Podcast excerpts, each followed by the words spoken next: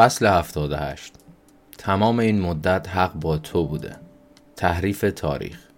وینستون اسمیت کارمند دفتری سادلوه و متفکر 39 ساله در وزارت حقیقت وزارتی در کتاب 1984 جورج اورول که کارکنان آن به تحریف روزنامه های گذشته برای ایجاد تطابق با وقایع کنونی و حمایت از حکومت مشغول بودند کار می کند. کار او به روز کردن مقاله های روزنامه های قدیمی و اسناد است به گونه ای که با تغییرات اوضاع تطابق داشته باشد او شغل مهمی دارد بازبینی گذشته به طوری که توهم خطا ناپذیر بودن دولت را ایجاد می کند و با آن کمک می کند تا قدرت مطلق را به دست بیاورد.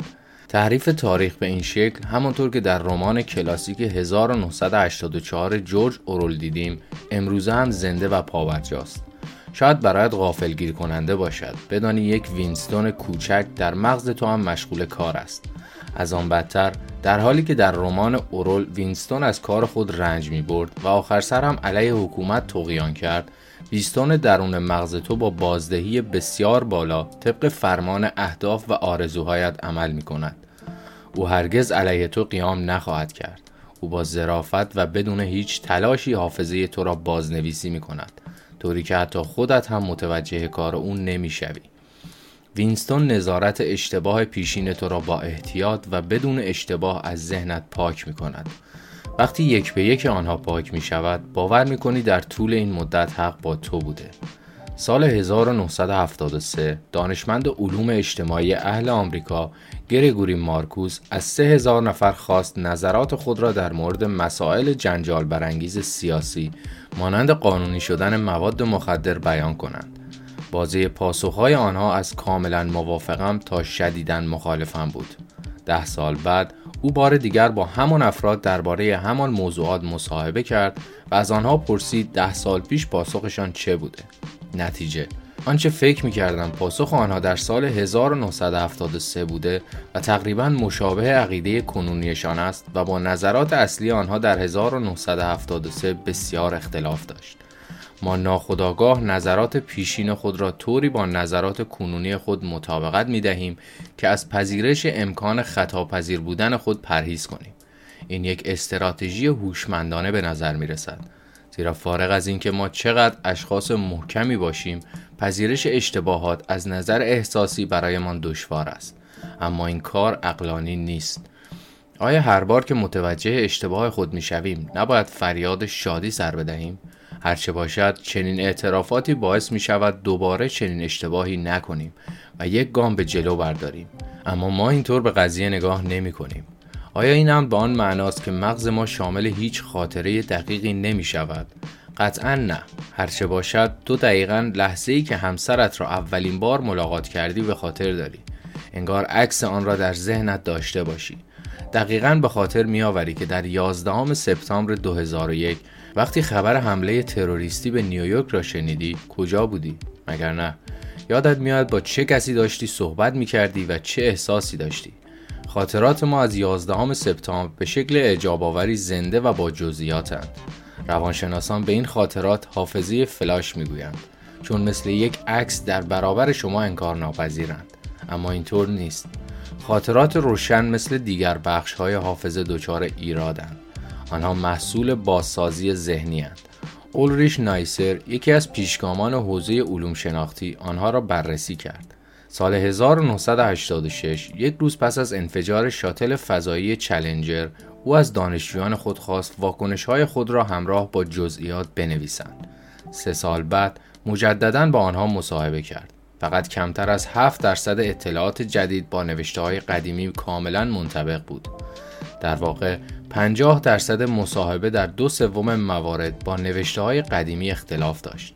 در 25 درصد موارد نیز هیچ اشتراکی بین مصاحبه و نوشته وجود نداشت. نایسر یکی از این برگه های را انتخاب کرد و آن را به صاحبش نشان داد. جواب او این بود: می‌دانم این دستخط من است اما فکر نمی کنم من این را نوشته باشم. این سوال باقی میماند که چرا خاطرات روشن تا این حد حقیقی به نظر می رسند؟ هنوز جوابش را نمی‌دانیم. می توان با اطمینان تصور کرد نیمی از چیزهایی که به خاطر داری اشتباهند. خاطرات ما با بیدقتی های بسیاری از جمله خاطرات روشن که بی خطا به نظر می رسد آلوده شدند. اعتماد کردن ما به آن هم می تواند بیزرر باشد هم کشنده. در نظر بگیر پلیس از شاهدان عینی برای شناسایی مجرمان بسیار استفاده می کند. اعتماد کردن به این شهادت ها بدون بررسی بیشتر بیمبالاتی محض است. حتی اگر شاهد کاملا مطمئن باشد به سادگی می تواند مجرم را شناسایی کند. فصل 79 چرا به یک تیم فوتبال علاقه پیدا می کنی؟ خطای همگنی برونگروهی. وقتی بچه بودم یک روز یک شنبه زمستانی معمولی اینگونه میگذشت. خانوادم جلو تلویزیون می نشستند تا مسابقه اسکی تماشا کنند. پدر و مادرم اسکی بازهای سوئیسی را تشویق می کردند و از من هم می‌خواستند همین کار را بکنم من اصلا این همه هیجان را نمیفهمیدم. اولا چرا باید سوار بر دو تخته از کوه پایین آمد؟ این کار به اندازه بالا رفتن از آن با یک با آن هم در حال شعبده بازی با سه توپ و پرتاب یک کنده سنگین در هر سیمت صعود منطقی است. ثانیا چگونه یک صدام ثانیه می‌تواند عامل تعیین کننده باشد؟ باور عمومی بر این است که اگر زمان اسکیبازها اینقدر به هم نزدیک باشد آنها به اندازه هم مهارت اسکیبازی دارند. سالسن چرا باید با اسکیبازهای سوئیسی همزاد پنداری کنم؟ با هیچ کدام از آنها نسبتی دارم؟ فکر نمی کنم. حتی نمی‌دانم آنها چطور فکر می کنند و چه چیزی می خوانند. و اینکه اگر چند متر آن طرفتر از مرز سوئیس زندگی می کردم باید کلا از تیم دیگری طرفداری می کردم یا خیر. حالا این سوال در ذهن ما ایجاد می شود. آیا همزاد پنداری با یک گروه، تیم ورزشی، قومیت، شرکت یا ایالت نشان دهنده ایراد در نحوه تفکر ماست؟ در طول هزاران سال تکامل به هر یک از الگوهای رفتاری ما شکل داده است. از جمله تمایل به برخی گروه ها در زمانهای قدیم عضویت در گروه ها ضروری و زندگی انفرادی عملا غیر ممکن بود. همانطور که مردم با هم متحد می شدند دیگران هم باید از این الگو تبعیت می کردند افراد هیچ شانسی در برابر گروه ها نداشتند. هر کس عضویت در یک گروه را رد می کرد یا از آن بیرون انداخته می شد نه تنها جایگاهش را در آن گروه از دست می‌داد بلکه ژن او نیز به نسلهای بعدی انتقال پیدا نمی کرد جای تعجب ندارد که ما حیواناتی این چنین اجتماعی هستیم. درست مثل پدرانمان.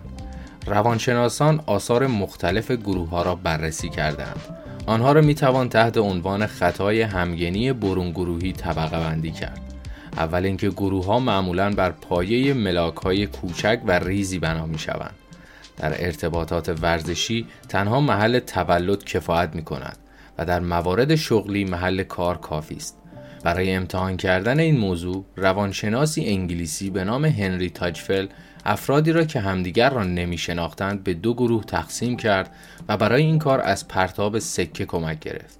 او به اعضای یکی از این گروه ها گفت این کار با توجه به نوع هنر مورد علاقه آنها بوده است نتایج شگفتآور بود با اینکه الف آنها با هم غریبه بودند به به صورت تصادفی دستبندی شده بودند و جیم آنها اصلا کارشناس هنری نبودند اعضای هر گروه احساس می کردند با هم گروه های خود بیش از گروه دیگر هم عقیدند دوم افرادی را که خارج از دستت هستند بیش از واقعیت به هم مشابه فرض می کنی به این پدیده خطای همگونی برونگروهی گفته می شود.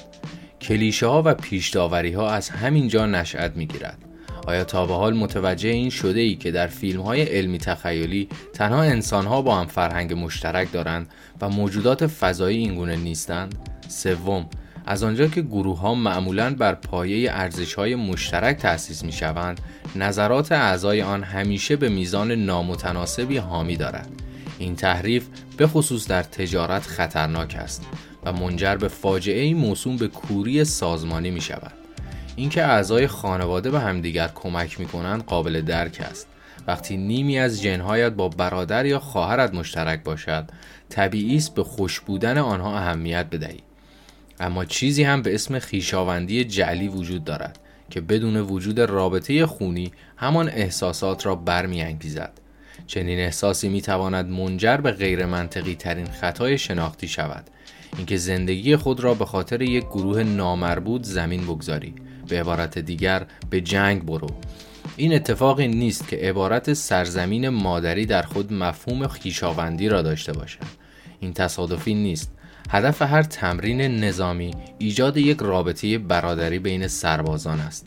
در نتیجه پیشداوری و خصومت پاسخهای بیولوژیکی به هر چیز بیرونی هست. پیوند خوردن با یک گروه صدها هزار سال راهکاری برای بقا شناخته شده است. اما دیگر چنین نیست. پیوند خوردن با یک گروه دید تو را نسبت به حقایق مخشوش می کند اگر زمانی به جنگ فرستاده شدی و با اهداف آن جنگ موافق نبودی از آنجا فرار کن. فصل 80 تفاوت ریسک و عدم قطعیت. نفرت از عدم قطعیت. دو جعبه داریم. جعبه الف حاوی 100 توپ است. 50 تا قرمز و 50 تا مشکی. جعبه ب هم 100 تا توپ دارد. اما نمیدانی چند تایشان قرمزند و چند تایشان مشکی. اگر بدون نگاه کردن یکی از جعبه ها را برداری و توپ قرمز از آن بیرون بیاوری 100 دلار برنده می‌شوی. کدام جعبه را انتخاب می‌کنی؟ الف یا ب؟ اکثر مردم جعبه الف را انتخاب می‌کنند بیایید با همین جعبه ها یک بار دیگر بازی کنیم. این دفعه اگر توپ مشکی برداری 100 دلار می‌بری. الان سراغ کدام جعبه می‌روی؟ اغلب مردم دوباره جعبه الف را انتخاب می‌کنند. اما این غیر منطقی است. در دور اول تو فرض کردی جعبه ب توپ قرمز کمتر و توپ مشکی بیشتری دارد. بنابراین به لحاظ منطقی باید این بار جعبه ب را انتخاب کنی. نگران نباش. برخلاف انتظار در این خطا تنها نیستی. به این نتیجه پارادوکس آلسبرگ می‌گویند که به احترام دنیل آلسبرگ روانشناس سابق هاروارد اینطور نامگذاری شده است. بعد نیست بدانید او بعدا اسناد فوق سری پنتاگون را به رسانه ها لو داد اتفاقی که منجر به سقوط نیکسون رئیس جمهور وقت شد پارادوکس السبرگ به طور تجربی ثابت می کند ما احتمالات معلوم را به احتمالات نامعلوم ترجیح می دهیم. بنابراین به مباحث ریسک و عدم قطعیت یا ابهام و تفاوت بین آنها می رسیم. ریسک یعنی اینکه احتمالات معلومند. عدم قطعیت یعنی احتمالات نامعلومند. بر اساس ریسک شما می توانید تصمیم بگیرید قمار بکنید یا نه. اما در قلمرو عدم قطعیت اتخاذ تصمیم بسیار دشوار است. واجه های ریسک و عدم قطعیت به اندازه کاپوچینو و اسپرسود اشتباه گرفته می شوند. البته با عواقب جدیتر. تو با ریسک می توانی محاسباتت را انجام بدهی ولی با عدم قطعیت نمی توانی. دانش 300 سالی ریسک آمار نامیده می شود. استادان فراوانی با آن سر و کار دارند. اما حتی یک کتاب درسی هم درباره موضوع عدم قطعیت وجود ندارد. به همین دلیل تلاش می‌کنیم عدم قطعیت را در طبقه بندی های ریسک وارد کنیم. اما واقعا جایی برایش نیست. به این دو مثال دقت کن. یکی درباره پزشکی که صدق می کند و یکی از اقتصاد که صدق نمی کند میلیاردها انسان روی زمین زندگی می کنند اندام ما تفاوت زیادی با هم ندارند. همه ما قامت تقریبا یکسانی داریم. قد هیچکس سی متر نیست. و سن و سال مشابه هیچکس ده هزار سال یا یک هزارم ثانیه عمر نمی کند. اغلب ما دو چشم، چهار دریچه قلب و سی و دو دندان داریم. در واقع متجانس هستیم. شبیه به همدیگر همانطور که موشها شبیه همند. به همین دلیل بیماری های مشابهی هم وجود دارند و کاملا منطقی است. اگر مثلا بگوییم سی درصد ریسک وجود دارد که به خاطر سرطان بمیری. به عبارت دیگر این ادعا بیمعناست سی درصد احتمال دارد ارزش یورو ظرف پنج سال آینده با کاهش مواجه شود. چرا؟ چون اقتصاد در حوزه عدم قطعیت قرار می گیرد میلیاردها واحد پولی قابل مقایسه وجود ندارد که از پیشینه تاریخی آنها بتوانیم چنین احتمالاتی را محاسبه کنیم. تفاوت بین ریسک و عدم قطعیت تفاوت بین بیمه عمر و قرارداد معاوضه اعتباری را توصیف می کند. CDS نوعی سیاست بیمه‌ای در قبال مشکلات خاص مانند ناتوانی شرکت در پرداخت هاست.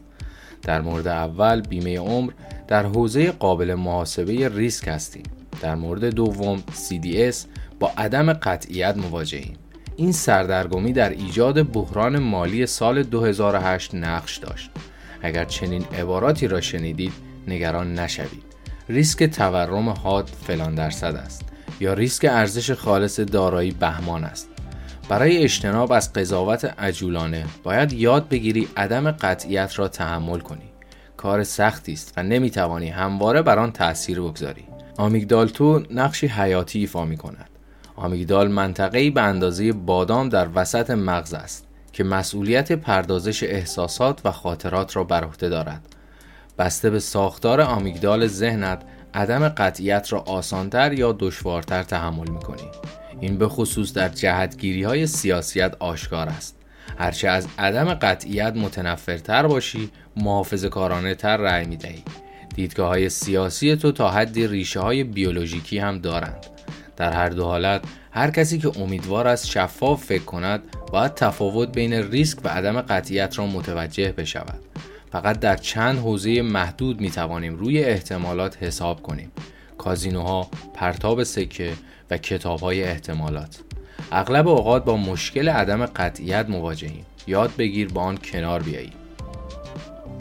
فصل 81 چرا با شرایط موجود همراهی می‌کنی؟ اثر پیشفرض یک روز در رستورانی با حالت استیصال فهرست نوشیدنی ها را بررسی کردم. ایرولگوی، هارسولو، سوسومانیو من به هیچ وجه در این زمینه کارشناس نیستم اما می توانستم ببینم پیش خدمت با این انتخابهایش سعی می کرد کارآزمودگی خود را نشان بدهد. امید من در صفحه آخر زنده شد. نوشیدنی خانگی فرانسوی ما 52 دلار. بلافاصله همین را سفارش دادم. منطق من این بود که چنین چیزی نمی‌تواند خیلی بد باشد. من چندین سال است که گوشی آیفون دارم. این ابزار به من اجازه می دهد همه چیز را مطابق میل خودم تنظیم کنم. استفاده از داده، همزمانی نرم افزارها، پنهان کردن تلفن و حتی اینکه بخواهم دیاکفرام دوربین چقدر صدا بدهد. تا به حال چند تا از اینها را تنظیم کردم. درست حد زدی. هیچ کدام. در دفاع از خودم باید بگویم که من به لحاظ فنی ضعیف نیستم بلکه فقط یکی دیگر از قربانیان چیزی هستم که اثر پیشفرز نام دارد تنظیمات پیشفرز به اندازه بالشی نرم که با خوشحالی روی آن آرام می‌گیریم گرم و دلپذیرند درست همانطور که من تمایل داشتم به نوشیدنی خانگی و تنظیمات کارخانه‌ای تلفن همراه وفادار بمانم بیشتر مردم هم به گزینه های استاندارد میچسبند برای مثال ماشین های جدید معمولا در رنگ های مشخص تبلیغ می شوند. در تمام کاتالوگ ها، ویدیوها و تبلیغ ها تو ماشین جدید را در همان رنگ مشابه می بینی. گرچه ماشین در رنگ های فراوانی عرضه می شود. درصد خریدارانی که این رنگ پیشفرض را انتخاب می کنند نسبت به کسانی که در گذشته این رنگ مشخص را انتخاب می کردند بسیار بیشتر شده است. خیلی ها پیشفرض را انتخاب می کنند. ریچارد تالر اقتصاددان و کسانستاین استاد حقوق در کتابشان هشدار با آرنج توضیح می‌دهند که چطور یک حکومت بدون محدود کردن ناخودآگاه آزادی شهروندانش می‌تواند آنها را کنترل کند. صاحبان قدرت فقط نیاز دارند چند گزینه فراهم کنند. همیشه شامل یک انتخاب پیشورز برای افراد دودل. نیوجرسی و پنسیلوانیا دو سیاست بیمه ماشین را به ساکنان خود ارائه کردند. سیاست اول ارزانتر بود اما از حقوق مشخصی که به پرداخت قرامت هنگام وقوع حادثه مربوط می‌شد چشم می پوشید. نیوجرسی این را به عنوان گزینه استاندارد تبلیغ کرد و بیشتر مردم از انتخاب این گزینه خوشحال بودند. اما در پنسیلوانیا گزینه دوم و گرانتر به عنوان استاندارد معرفی شد و فوراً به پرفروشترین گزینه تبدیل شد. نتیجه قابل توجه مخصوصا وقتی که رانندگان دو ایالت از نظر خواسته های خود از بیمه و مقدار پولی که مایلند بپردازند خیلی با هم فرق ندارند.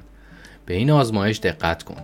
در اهدای عضو کمبود وجود دارد. فقط حدود 40 درصد مردم اهدای عضو را انتخاب می کنند. دو دانشمند با نام های اریک جانسون و دن گولدستاین از مردم پرسیدند آیا مایلند در صورت مرگ اقدامی برای اهدا نشدن عضو آنها انجام بشود یا نه با پیشفرض شدن گزینه اهدای عضو درصد شرکت کنندگان از 40 به بیش از 80 درصد افزایش یافت. یک تفاوت عظیم بین پیشفرض اهدای عضو یا عدم اهدا. اثر پیشفرض حتی وقتی گزینه استاندارد مطرح نمی شود باز هم وجود دارد. در چنین مواردی ما گذشته خود را پیشفرض قرار می دهیم و به این ترتیب شرایط موجود را دامنه می بینیم. مردم پیشفرض خود را دنبال می کنند. وقتی حق انتخاب داریم بین آنچه که از قبل امتحانش را پس داده و آنچه جدید است ما بیشتر به محافظه کاری تمایل داریم حتی اگر آن تغییر مفید باشد به عنوان مثال بانک من سالانه حداقل 60 دلار برای فرستادن گزارش حسابم برایم هزینه میتراشد. من می توانم با دانلود آنلاین گزارش این مقدار پول را برای خودم ذخیره کنم. با وجود این گرچه سرویس گران و پر از کاغذ سالهاست مرا اذیت می کند هنوز نمی توانم خودم را متقاعد کنم یک بار برای همیشه از شر آن خلاص شوم.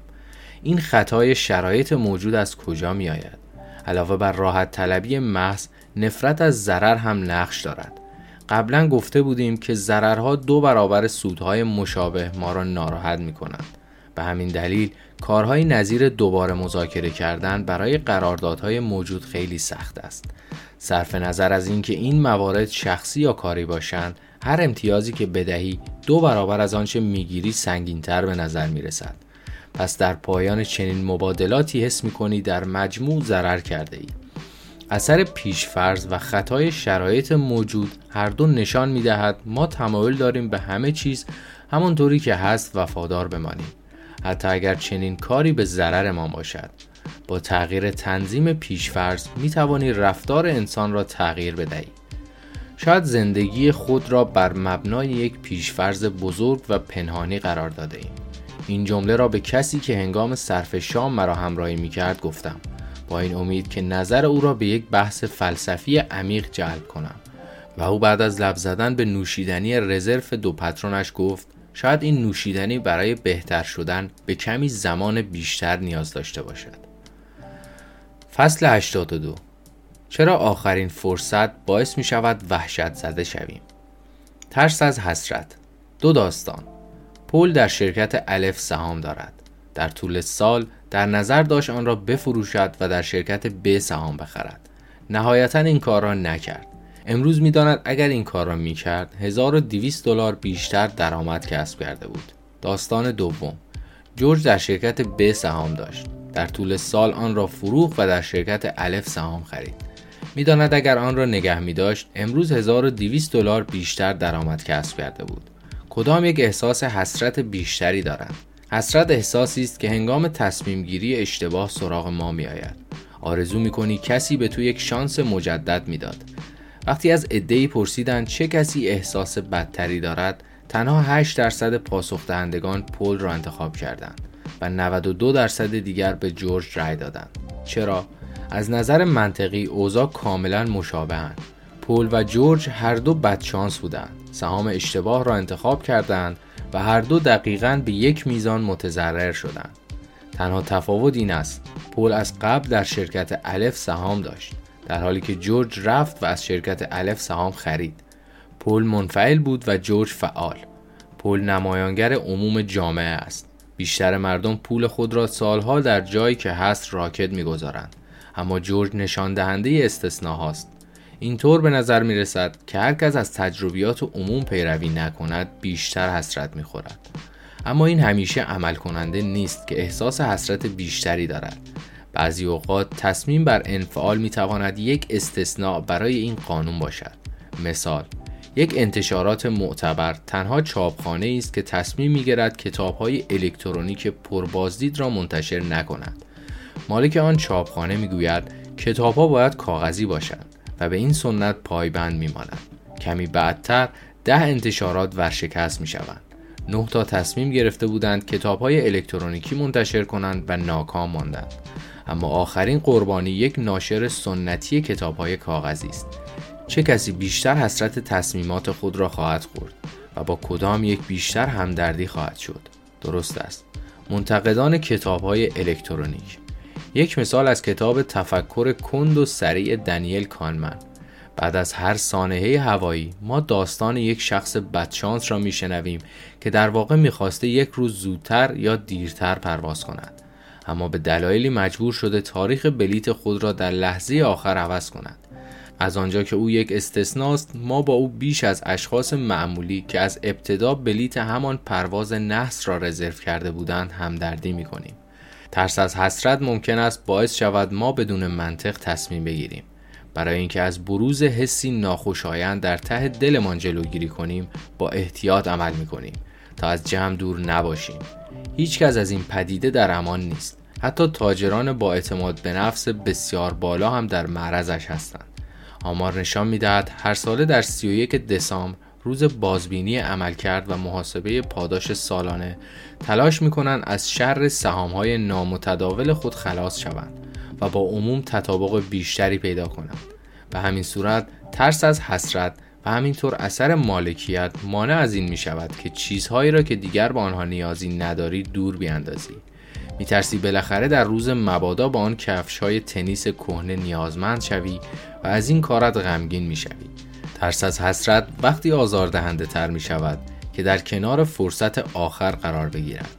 یک بروشور مسافرتی وعده می دهد که آخرین فرصت برای دیدن کرگدن پیش از انقراض آن. اگر پیش از این دیدن کرگدن برایت اهمیتی نداشت چرا باید الان به تانزانیا پرواز کنی تا یکی از آنها را ببینی؟ غیر منطقی است. فرض کن سالها در آرزوی خرید یک خانه بوده ای. زمین در حال کمیاب شدن است. تنها تعداد کمی نقشه با منظره دریاچه باقی ماندهاند. سه تا بعد دو تا و حالا یکی. این فرصت آخر توست. این فکر به مغزت حمله می کند تسلیم می شوی و آخرین خانه را با قیمتی سرسام آور می خری. ترس از حسرت فریبت داد و باعث شد فکر کنی یک موقعیت استثنایی نصیبت شده. اما در واقعیت یک خانه با منظره دریاچه همیشه در بازار وجود خواهد داشت. فروش محصولات فوقالعاده به این زودی ها متوقف نخواهد شد آخرین فرصت ها ما را به تشویش می اندازد و ترس از حسرت حتی می تواند ذهن سختترین معامله کنندگان را هم نابود کند. فصل 83 چطور جزئیات چشمگیر ما را نابینا می کند؟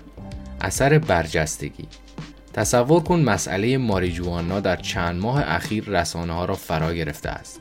تلویزیون مصرف کنندگان ماریجوانا، پرورش دهندگان غیرقانونی آن و فروشندگان را نشان می دهد. رسانه های نوشتاری تصویر دخترهای دوازده ساله را چاپ می کنند که ماریجوانا می کشند. روزنامه ها بحث پزشکی گسترده ای راه می اندازند و درباره جنبه های اجتماعی و حتی فلسفی این ماده روشنگری می کنند. ماریجوانا سر زبان همه افتاده است. بیا یک لحظه فرض کنیم مصرف دخانیات به هیچ وجه بر رانندگی اثر نمی‌گذارد. درست همانطور که هر کسی ممکن است دچار حادثه شود. راننده در حال مصرف ماریجوانا هم گاهی به شکل کاملا اتفاقی می‌تواند در تصادف نقش داشته باشد. کرد خبرنگاری محلی است. یک روز عصر اتفاقی از صحنه یک حادثه عبور می کند ماشینی به تنه درخت اصابت کرده. از آنجا که کرد با پلیس محلی رابطه خوبی دارد مطلع می شود پلیس در صندلی عقب ماشین ماریجوانا پیدا کرده است. او با عجله به اتاق خبر برمیگردد و این عنوان خبری را می نویسد ماریجوانا راننده دیگری را هم کشت. همانطور که اشاره شد ما فرض می کنیم رابطه آماری بین ماریجوانا و حادثه های رانندگی صفر است. پس عنوان خبری کرد بی پایه و اساس است. او قربانی اثر برجستگی شده است. برجستگی به یک مشخصی چشمگیر اشاره می کند یک ویژگی غالب یک ویژگی بارز. یعنی آنچه چشم تو را خیره می کند. اثر برجستگی تضمین می کند مشخصه های غالب بیشتر از آنچه لیاقتش را دارند مورد توجه واقع می شوند. از آنجا که ماریجوانا مشخصه برجسته این حادثه بوده کرد باور دارد ماریجوانا مسئول تصادف است. چند سال بعد کرد وارد حوزه خبرنگاری اقتصادی می شود. یکی از بزرگترین شرکت های دنیا به تازگی اعلام کرده یک خانم را به عنوان مدیر خود منصوب کرده است. خبر بزرگی است کرد لپتاپ خود را باز و شروع به نوشتن گزارش می کند. او این چنین تایپ می کند. خانم مورد اشاره به این پست رسید. فقط به این خاطر که زن بود. در حقیقت این انتصاب احتمالا به هیچ وجه ربطی به جنسیت نداشته است. مخصوصا به این خاطر که این مردها هستند که بیشتر موقعیت های شغلی سطح بالا را به دست می آورند. اگر سپردن رهبری شرکت ها به زنان آنقدر ضروری بود سایر شرکت ها هم تا به حال حرکت مشابهی انجام داده بودند. اما در این داستان خبری جنسیت مشخصه برجسته است و بنابراین این مشخصه وزن بیش از حدی به دست آورده. فقط خبرنگاران نیستند که قربانی اثر برجستگی می شوند همه ما می شویم دو مرد به یک بانک دستبرد زدند و مدت کوتاهی بعد از آن دستگیر شدند. معلوم می شود دوستها نیجریایی بودند. گرچه هیچ قومیتی نیست که بسیار بیش از سایرین در سرقت از بانک دست داشته باشد. این عامل برجسته نحوه فکر کردن ما را از حالت طبیعی خارج می کند ما فکر می کنیم که مهاجران غیرقانونی دوباره در این ماجرا نقش دارند. اگر یک ارمنی مرتکب تجاوز به عنف شود این کار بیشتر از سایر مشخصه هایی که بین ارمنی ها وجود دارد به آنها نسبت داده می شود پس این گونه است که تبعیض ها شکل می گیرد و آن اکثریت عظیمی از مهاجران که زندگی قانون مداری دارند به سادگی فراموش می شوند. ما همیشه استثناهای نامطلوب را به خاطر می آوریم. اینها به طور مشخص برجستند. بنابراین هر زمان که مهاجران در مسئله ای سهیم باشند برای ما چشمگیر است و حوادث منفی اول به ذهن ما خطور می کنند. اثر برجستگی فقط بر اینکه چطور گذشته را توصیف می کنیم اثر نمی گذارد بلکه بر اینکه چطور آینده را تصور می کنیم هم مؤثر است. کانمند و محقق همکارش آموز تورسکی کشف کردند وقتی ما پیش بینی می کنیم تأکیدی توجیه ناپذیر بر اطلاعات برجسته داریم چنین مسئله توضیح می‌دهد چطور سرمایه گذاران به اخبار هیجان انگیز حساسیت بیشتری نشان می‌دهند. به عنوان مثال غزل یک مدیر تا اطلاعاتی که چندان جالب نیستند مثل رشد بلند مدت سود یک شرکت. حتی تحلیل های حرفه‌ای هم نمی‌توانند همیشه از دست اثر برجستگی فرار کنند. در نتیجه اطلاعات برجسته تأثیر اقرارآمیزی بر نحوه تفکر و عمل کردن تو می‌گذارند. ما تمایل داریم عواملی را که گسستهاند پنهانند و به کندی رشد می‌کنند فراموش کنیم. نگذار بینظمی ها تو را نابینا کنند. یک کتاب با ظاهری نامعلوم و رنگ قرمز تند در فهرست پرفروش ها قرار می گیرد. غریزه اولیه تو این است که موفقیت یک کتاب را به جلد خاطر انگیز آن نسبت بدهی. این کار را انجام نده. برای جنگیدن با توضیح های بظاهر آشکار اثر ذهنی کافی جمع کن.